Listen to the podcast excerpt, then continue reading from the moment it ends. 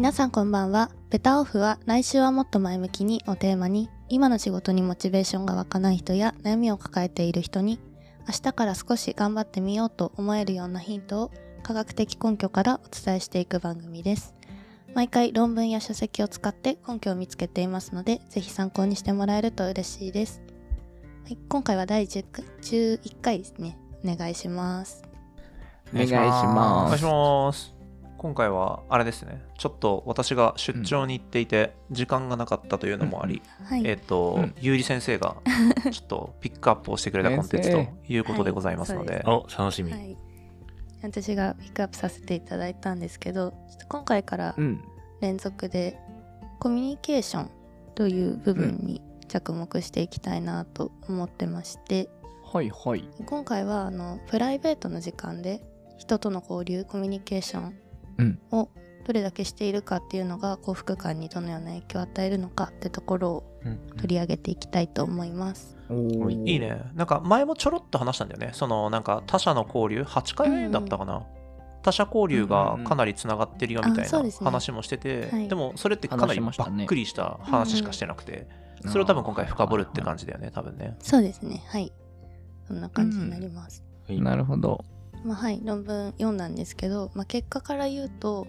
余暇の時間、うん、まあ、そうです、仕事以外の時間で家族とか友人とかとたくさん交流してたり、他の人と会話が多くあるほど主観的幸福感が高くなるっていう結果が得られました。うん、なんか割と分かりやすい結果ですね、うんうん、今回は、うんうんうん、そうですね、まあ、研究の背景としてはやっぱなんか仕事とか職場での人間関係から生じるストレスってのがすごい問題となってて、まあ、その中で、うんまあ、余暇の時間で の休息っていうのが幸福感にいい影響をもたらすんじゃないかっていう指摘もあったんですけど、やっぱ少子高齢化とかも進む中で、うん、一人暮らしの世帯って増えてるじゃないですか、うんまあ、だからこそそういう余暇の時間に他の人と交流することがどのような影響を及ぼすのかというところで、今回このような調査が行われたらしいです。なるほどね、うん、なんかあれなんですね、他者との会話が多いほど幸福感が高くなるけど、はいはい、職場での会話はストレスになっちゃうんですね。いやそういうわけではなくて、多分幸福感につながってないっていうだけなんじゃないのかな。多分そこの交流も大事だけど、うんうん、なんか多分ダイレクトに関わってくるのは、うんうん、多分休暇取得の推進、まあ、その休暇を取ってその休暇の中で、うんうん、その家族とか友人、他者といわゆるプライベートコミュニティをちゃんと作るっていうところが幸福感に大きく影響しているっていう感じだから、だからその会社でコミュニケーション取ってるからといって、うんうん、俺は人と会話してるって油断しない方がいいんじゃないかっていうぐらいなんじゃない、感覚としては。ああ、なるほど、そうですね。うん。そうでも確かにそうかもしれないね。会社で話しててもね、100% 心を許して話せるかっていうふうに言うと、それもなかなか難しい気もするので。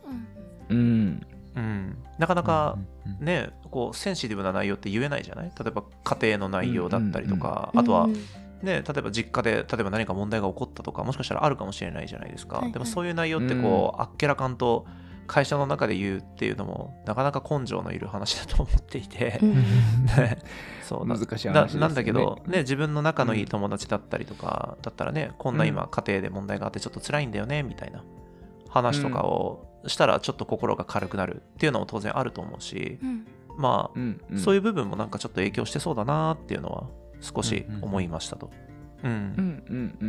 そうですね、なんか職場でのストレスがすごい問題になってるって中で余暇は大事だよっていうところがその前提としてあったんですけど、まあ、その余暇の時間をどう過ごすかっていうのがもっと大事だよねってところが結構今回のポイントになってて、うんうん、でも実際結果として他の人との交流って部分がすごい幸福感につながるってデータが出てたので、うん、余暇の過ごし方の一つとして、うんまあ、なんかもちろん、うんうん、なんだろう、自分一人で過ごす方がストレス解消になるよって人もいるかもしれないんですけど確かになんかたまにそういう交流を取り入れてみるのも一ついいのかなって思いながら読んでました。まあ統計的なデータだからね、うんうんまあ、当然例外は、うんうん、出てくるとは思うんだけれど、はい、まあでもなんか一般的になんていうの、こう良さそうな両方を試したいっていうんであればいいと思うね、うん、進めれるよね、うん、ね、うん、なんか最近あれじゃないですか、余暇を会話とかしてないとか交流してない人も結構増えてるんじゃないですか。やっぱり YouTube 見たりとか、うんうん、動画見たりとかで一人の時間すごく過ごしてる人もいるから、なんか逆に違う交流と会話とかしてみるとすごくなんかプラスになりそうって自分は今聞いてて思いましたけどね。そう的にやりたいなって。うん、なんか他社し、なんかそうね、会社の中とかさ、なんかこう限られたコミュニティの中だと結構話す内容って限られてくるし、でなんていうの、もっとひどいコミュニティに行けばね、うんうんうん、上司の愚痴とかになるわけでしょ、うん、なんかそうなったらなんかこう精神的にはあんまりいい状態にはならない気がしていて、はいはいはい、だけどね、楽しいことを話せる仲間たちってのはすごい大事だと思うし、まあ、その点どう思われますか、うん、キャスさん。なんかめっちゃその通りだと思っていて、特に僕らって、まあ、ちょうど学生から社会人に変わったところで、うん、なんだろうな、休み、ちゃんとした休みっていうのがなんか初めて出てきたような気がしてきて、というのも学生の頃っていつでも休みにできるし、逆に言えばずっと休みじゃない時もあったんで、なんか、うん、僕だけかもしれないんですけど、うん、土日が固定で休みとかなかったんですよね今まで、ちゃんと、うん、僕の中では、うん、そうなのでこうポンって休み出てきてちゃんと過ごさないとなって最近思ってて、うん、そう、まあ、だからこそこれとか見てて、確かになんだろうな、休むの大事だし、かつ人と話した方がいいんだって思って、これはなんか僕は頑張って話してるんでよかったなって思いながら聞いてました。うん、確かになんか社会人になって、うん、より一層休みの日の使い方は意識するようになったかもしれないですね、うん、めっちゃ重要な気がしてるんですよね、うん、あと一個あれだな、アメリカにいてすごい感じることをシェアしたいなっていうふうに思うんだけれど、何何、うん、アメリカ人って多分日本人より明るいよね、うん、なんかそんな気はしますね、はい、そう取らずとも統計をうん、なんか、まあ、どちらかというと日本人って結構シャイだし、うん、暗めだと思うんだけど、世界的に見てもね、ここもちろん感覚値だけど、はい、なんとなくそう思う、アメリカに住んでて、で、うん、アメリカの人たちって結構電話してるね、電話して話したりとかしてるかもしれない、もちろんちょっと人種は偏ってるかもしれないけれど、はい、うん、例えば車俺運転するんだけどさ、なんかずっと携帯を持ってはないけど、こうなんていうの、フォルダーにかけてずっと喋りながら運転してる人とかもたくさん見るし、あとはアパートのいわゆる清掃、まあその共通フロアとかを清掃している人たちがいらっしゃるんですよね、うんうん、でその人たちとかもずっと電話つなげながらなんか喋りながら清掃してるのあ、いいんだ、すごいなそれあ、いいんだ、もうアメリカだからいいのかもしれないけれどでもなんかわからないけど、なんかこう日本人のマインドから見ると、あ、喋らないと死ぬのかなってぐらい喋ってるんですよやっぱり、だからそれっていうのはもしかしたら幸福感に一個つながってるのかもしれないなっていうふうに思って、そうだからどちらかというとこうなんていうんですか、赤道に近い国の方々がなんかよく喋ってる気がします、なんかこう雰囲気として、メキシコの方だったりとか、ね、そう、アフリカからの移民の方だったりとかみたいな方々がなんかよくたくさん喋ってるなっていうイメージはあって、でもあの人たち結構やっぱ明るいので、お国柄ももちろんあるのかもしれないですけれど、確かにな、そういうのを見てもなんかこう会話って大事なんだろうなって、思う。なんかこう国またぎの比較をしていいのか分かんないですけど、そもそもなんか仕事の時も日常の時もなんかアメリカ、とかの人たちってめっちゃ話すじゃないですか。話すね。余談なんだろう、知らない人とも平気で話す人多いイメージなんですけど、それとかも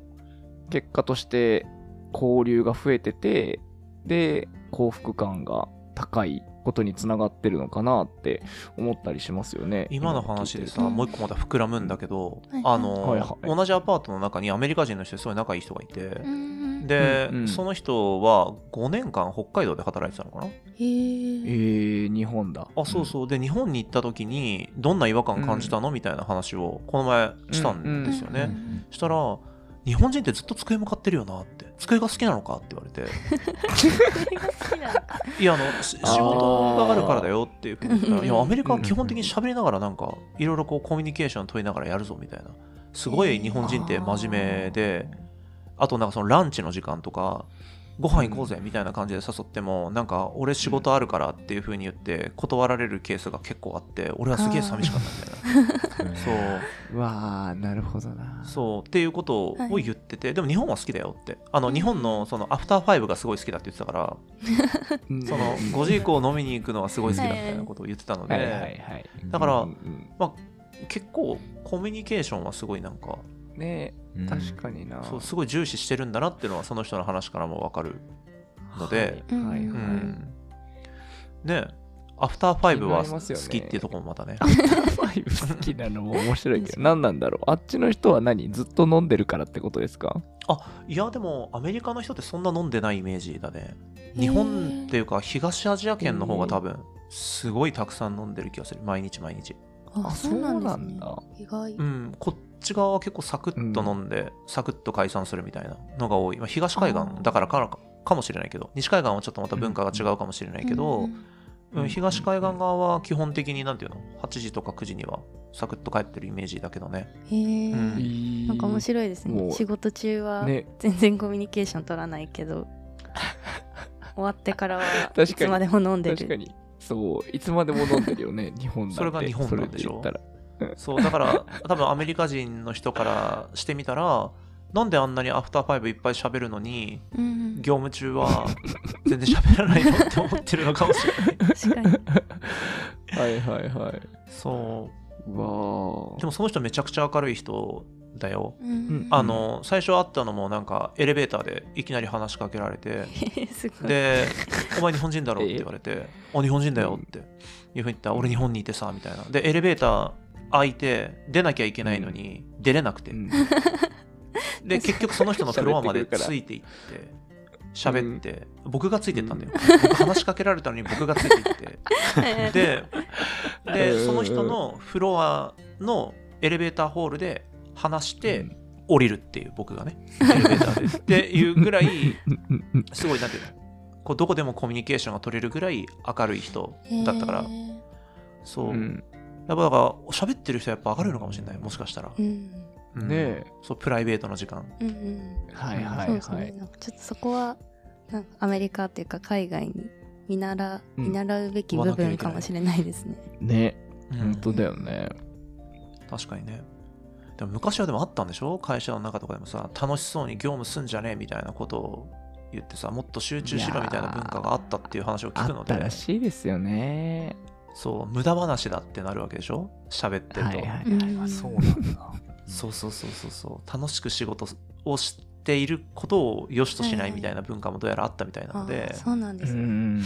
そうそうそう、日本は変わらねばならんね今の話を聞いててもそうですね、本当ですね。ちょうど次回はその今回ヨガの時間のコミュニケーションの話だったんですけど、次回は職場でのコミュニケーションっていうところを取り上げていきたいと思うので、うんはいうん、今の部分に関連するところでお話できればなと思います。わー、はい、では今回こんなところで、はい、この番組は Spotify、Apple Podcast、Google Podcast、Amazon Music で配信しています。毎週水曜日と日曜日の夜に配信しておりますので、皆様お聞きください。フォローしていただけると嬉しいです。また SNS やブログもやっていますので、概要欄の方からチェックしてみてください。こちらもフォローやブックマークをよろしくお願いします。それではまた次回。バイバイ。バイバイ。